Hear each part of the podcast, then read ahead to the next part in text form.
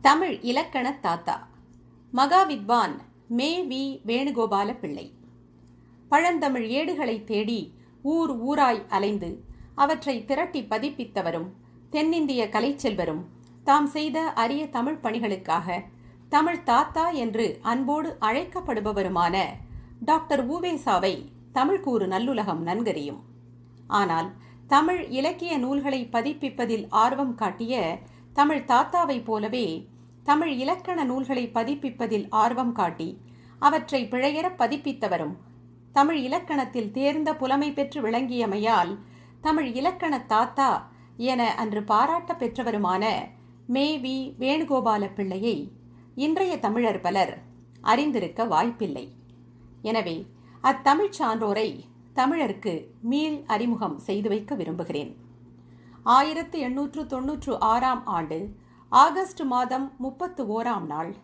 மேட்டுப்பாளையம் வீராசாமி பிள்ளை பாக்கியம் அம்மையார் இணையருக்கு மகனாக பிறந்தவர் மே வி. வேணுகோபால பிள்ளை அவர்கள். இவரின் உடன்பிறப்புகள் மொத்தம் ஏழு பேர் ஆவர். சொந்த ஊர் சென்னை சைதாப்பேட்டைக்கு மேற்கில் அமைந்திருந்த சிற்றூரான மேட்டுப்பாளையமாக இருந்த போதிலும் குழந்தைகளின் கல்விக்காக சைதாப்பேட்டையில் குடிபுகுந்தார் வேணுகோபால பிள்ளையின் தந்தையார் வீராசாமி பிள்ளை. வேணுகோபாலருக்கு ஐந்து வயது நிரம்பியதும் அங்கிருந்த ஆசிரிய பயிற்சி பள்ளியைச் சேர்ந்த மாதிரி பள்ளியில் அவர் சேர்க்கப்பட்டார்.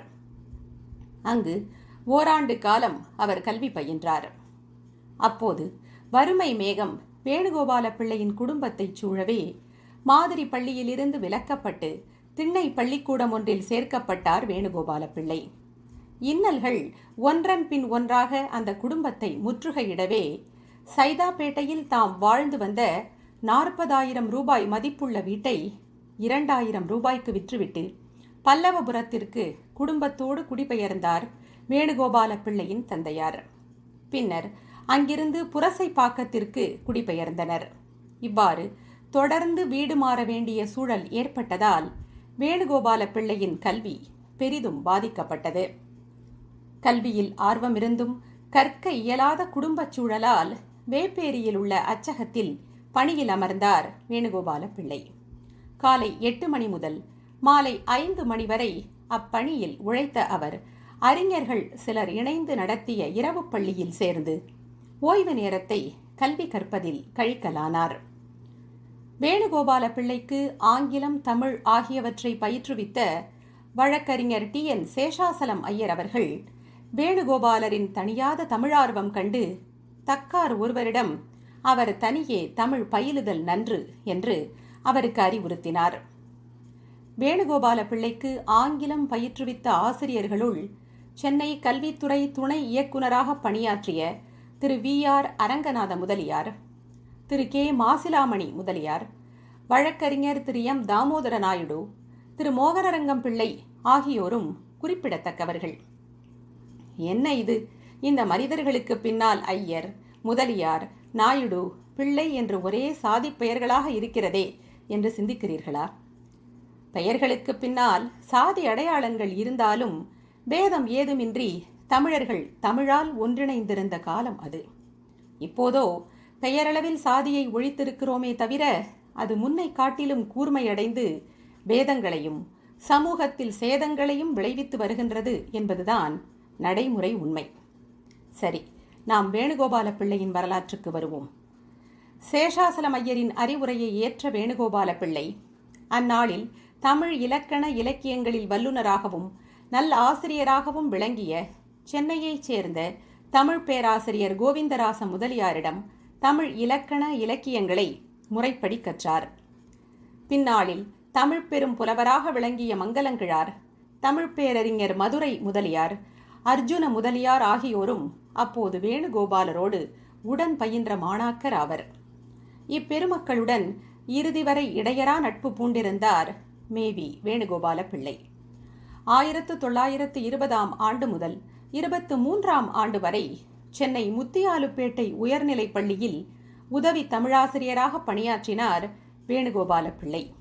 அப்போது அவரை சந்தித்த புரசைப்பாக்கம் லூத்தரன் மிஷன் பெப்ரீஷியஸ் நடுநிலைப் பள்ளியின் தலைமை ஆசிரியர் திரு எம். ஏ. வேதநாயகம் அவர்கள் தம் பள்ளியில் தலைமை தமிழாசிரியராக பணியாற்றுமாறு வேணுகோபாலருக்கு வேண்டுகோள் விடுக்கவே அதனை ஏற்று அப்பள்ளியில் தமிழாசிரியர் பொறுப்பில் அமர்ந்தார். பின்னர் அப்பள்ளி உயர்நிலை பள்ளியாக வளர்ச்சியடைந்தது. அக்காலகட்டத்தில் சென்னை பல்கலைக்கழகம் நடத்திய வித்வான் தேர்வில் வெற்றி பெற்று பட்டதாரியானார் மேவி வேணுகோபால பிள்ளை வேணுகோபால பிள்ளை பணியாற்றிய லூத்தரன் பள்ளியின் மேற்பார்வையாளர்களாக ஜெர்மானிய பாதிரியார்கள் இருந்தனர். அவர்களுக்கு தமிழிலும் நல்ல புலமை இருந்தது. அவர்கள் நட்பால் வேணுகோபாலருக்கு பள்ளியில் இருந்த மதிப்பும் செல்வாக்கும் உயர்ந்தன. வேறெந்த பள்ளியிலும் தமிழாசிரியருக்கு அத்தகைய செல்வாக்கு கிடைத்திராது எனலாம். ஜெர்மனியிலிருந்து சென்னை வந்த அந்நாட்டு அறிஞர் சிலரும் அவர்தம் மனைவிமாரும் வேணுகோபால பிள்ளையிடம் தமிழ் பயின்றனர். இப்பள்ளியோடு தொடர்புடைய பாதிரியார்களால் சென்னையில் உள்ள கீழ்ப்பாக்கத்தில் குருகுல் கல்லூரி ஒன்றும் நடத்த பெற்று வந்தது. அக்கல்லூரியில் கிறிஸ்தவ மத தொண்டில் ஈடுபடுவதற்கு பயிற்சி பெறுவோர்க்கு சைவ வைணவ சமய நூல்கள் சிலவற்றை பயிற்றுவிக்கும் ஆசிரியராகவும் வேணுகோபாலர் விளங்கினார்.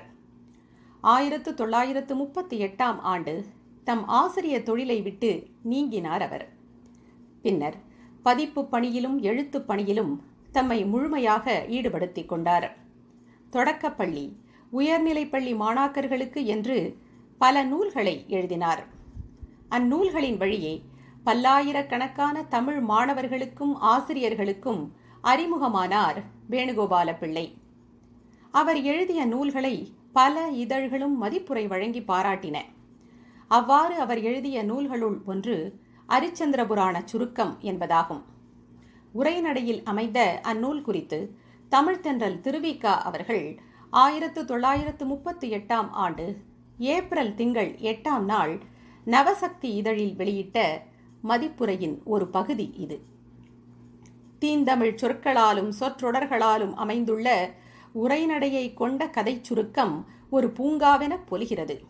அதனிடை தென்றல் காலும் வீசுகிறது. திரு வேணுகோபாலர் தமிழில் தமிழூறுதல் வெள்ளிடை மலை. தமிழறிஞர் வேணுகோபாலரின் பிழையற்ற உரைநடை தற்போது கரைப்பட்டுள்ள தமிழுலகை தூய்மை செய்யும் பெற்றி வாய்ந்ததென்று சுருங்கக் கூறலாம்.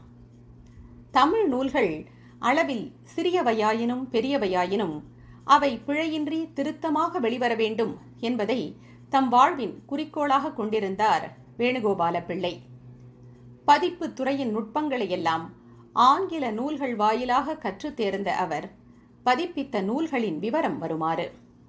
இறையனார் அகப்பொருளுரை தொல்காப்பியம் சொல்லதிகாரம் நச்சினார்கினியர் உரை யாப்பருங்கல விருத்தியுரை யாப்பருங்கல காரிகை விசாகப் பெருமாள் தமிழ் இலக்கணம் தஞ்சைவாணன் கோவை விளக்க குறிப்புரை முதலியன. வேணுகோபால பிள்ளையை பதிப்பாசிரியராக கொண்டு பாரி நிலையம் வெளியிட்ட யாப்பருங்கல காரிகையின் துணையோடுதான் நமக்கு முந்தைய தலைமுறை யாப்பு பழகியது என்பது எண்ணத்தக்கது. மேற்கண்ட இலக்கண நூல்களே அல்லாமல் அட்ட பிரபந்தம் விளக்க குறிப்புரை நாலாயிர திவ்ய பிரபந்தம் நளவெண்பா நீதி நூல்கள் பதினெண் சித்தர் ஞானக்கோவை வினோத ரசமஞ்சரி திருவாய்மொழி ஈட்டு வியாஜ்ஞானம் பத்து பகுதிகள். உள்ளிட்ட இலக்கிய நூல்களையும் பதிப்பித்து பதிப்புத்துறையில் ஆழமாய் கால் பதித்த வேணுகோபாலர் சிறந்த சொற்பொழிவாளராகவும் பரிமளித்தார். அவர் ஆற்றிய சொற்பொழிவுகளுள் ஆயிரத்து தொள்ளாயிரத்து முப்பத்து ஓராம் ஆண்டு சென்னை லயோலா கல்லூரியின் மாணவர் தமிழ்கழக ஆண்டு விழாவில் அவர் நிகழ்த்திய சொற்பொழிவும் ஆயிரத்து தொள்ளாயிரத்து நாற்பத்தி எட்டாம் ஆண்டு மன்னார்குடியில் நடைபெற்ற தமிழ் திருநாளில் அறிஞர் அண்ணாவுடன் இணைந்து அவர் ஆற்றிய சொற்பொழிவும் குறிப்பிடத்தக்கன. சென்னை பல்கலைக்கழகத்தில் ஆயிரத்து தொள்ளாயிரத்து அறுபத்து ஆறாம் ஆண்டு ஏப்ரல் நான்கு ஐந்து தேதிகளில் தமிழ் அன்றும் இன்றும் எனும் தலைப்பில் வேணுகோபால பிள்ளை ஆற்றிய சொற்பொழிவு நூலாகவும் வெளிவந்துள்ளது. தமிழ் நூல்களில் காணப்பெறும் பகுத்தறிவுக்கு ஒவ்வாத கற்பனைகளை இந்நூலில் நமக்கு அடையாளம் காட்டுகின்றார் வேணுகோபால பிள்ளை அவ்வகையில் குறுந்தொகையில் உள்ள கொங்குதேர் வாழ்க்கை எனத் தொடங்கும் பாடலை எழுதியவர் இறையனார் எனும் பெயரிய மானுடப் புலவரே அன்றி கண்ணுதர் கடவுளான சிவனார் இல்லை என்று விளக்கும் வேணுகோபாலர். சமண முனிவர்கள் தாம் பாண்டி நாட்டை விட்டு போவதற்கு முன் ஆளுக்கு ஒரு வெண்பாவை எழுதி தம் ஆசனத்தின் கீழ் வைத்துவிட்டு சென்றதாகவும் அவற்றை வையை ஆற்றில் பாண்டிய மன்னன் எரியச் சொல்ல அவற்றில் எதிரேறி வந்த நானூறு பாடல்களின் தொகுப்பே நாலடி நானூறு என்பதும் பொருந்தா கருத்தே என்கிறார். வேணுகோபால பிள்ளையின் சொந்த வாழ்க்கையை பற்றி சொல்வதானால் ஜானகி அம்மையார் என்ற பெண்மணியை மணந்து மூன்று புதல்வர்களை பெற்றார். அப்புதல்வர்களுள் ஒருவர் குழந்தை பருவத்திலேயே வருந்தத்தக்க வகையில் இறந்து போனார். சென்னையில் வசித்து வந்த வேணுகோபால பிள்ளையின் குடும்பம் இரண்டாம் உலகப்போர் காலத்தில் அங்கு ஏற்பட்ட குழப்பங்களால் சென்னையை விட்டு காஞ்சிபுரத்துக்கு குடிபெயர நேர்ந்தது. அக்காலத்தில் வித்வான் தேர்வுக்கு தயாராகிக் கொண்டிருந்த தமிழ் மாணாக்கர் பலருக்கு மாலை நேரங்களில் வகுப்பெடுத்தார் வேணுகோபால பிள்ளை தமிழ் படிக்க விரும்பும் மாணவர்கள் தம் பொருளாதார சூழலால் அவ்வாய்ப்பை இழந்துவிடக்கூடாது என கருதிய அவர் யாம் பெற்ற தமிழ்கல்வி பெருக இவ்வையகம் எனும் உயரிய நோக்கோடு மாலை நேரங்களில் இலவசமாகவே மாணவர்களுக்கு தமிழ் வகுப்புகளை நடத்தியிருக்கிறார். அவரிடம் தமிழ் பயின்ற மாணவர்கள் பலர் பள்ளிகளில் தமிழாசிரியராக பணியாற்றும் வாய்ப்பினை பெற்றார்கள். தமிழகத்தைச் சேர்ந்த மாணவர்களே அன்றி செக்கோஸ்லோவாக்கியா நாட்டைச் சேர்ந்த தமிழறிஞரான கமில் ஸ்வெலபில் அவர்களும் வேணுகோபால பிள்ளையிடம் தமிழ் பயின்ற அனுபவம் உடையவர். தமிழக சித்தர்கள் குறித்து தாம் எழுதிய த போவட்ஸ் ஆஃப் த பவர்ஸ் என்னும் நூலில் தம் ஆசிரியர் மே வி. வேணுகோபால பிள்ளையின் புகைப்படத்தை வெளியிட்டு எனது குரு என்று ஸ்வெலபில் குறிப்பிட்டிருப்பது அவருடைய நன்றியறிதலையும் வேணுகோபால பிள்ளைபால் அவர் கொண்டிருந்த அளவற்ற அன்பையும் புலப்படுத்துகிறது. காஞ்சிபுரத்தைச் சேர்ந்த சமணரான ஜீவபந்து ஸ்ரீபாலர் என்பவர் வேணுகோபால பிள்ளையிடம் தமிழ் பெருங்காப்பியமான சீவக சிந்தாமணியை சொற்பொழிவாற்ற வேண்டினார். அவ்வேண்டுகோளை ஏற்று ஜைன தமிழ் கழகத்தின் சார்பில் ஞாயிறு தோறும் சீவக சிந்தாமணி சொற்பொழிவை மூன்றாண்டுகள் நிகழ்த்தி முடித்தார் வேணுகோபாலர். இப்பெருந்தொண்டினை பாராட்ட விழா எடுத்தனர் ஜைன தமிழ் கழகத்தார். அவ்விழாவில் சிந்தாமணி சொற்பொழிவு நினைவு மலர் ஒன்றும் வெளியிடப்பட்டது.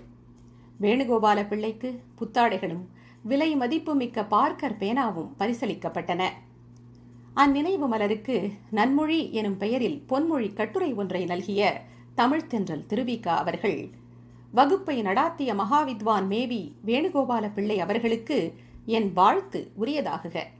அவரை சிந்தாமணி செல்வர் வேணுகோபால பிள்ளை என தமிழ்நாடு இனி வழங்குவதாக என்று தம் கட்டுரையில் குறிப்பிட்டதை ஏற்று அவரை சிந்தாமணி செல்வர் என்று அழைத்து மகிழ்ந்தது தமிழ்கூறு நல்லுலகு.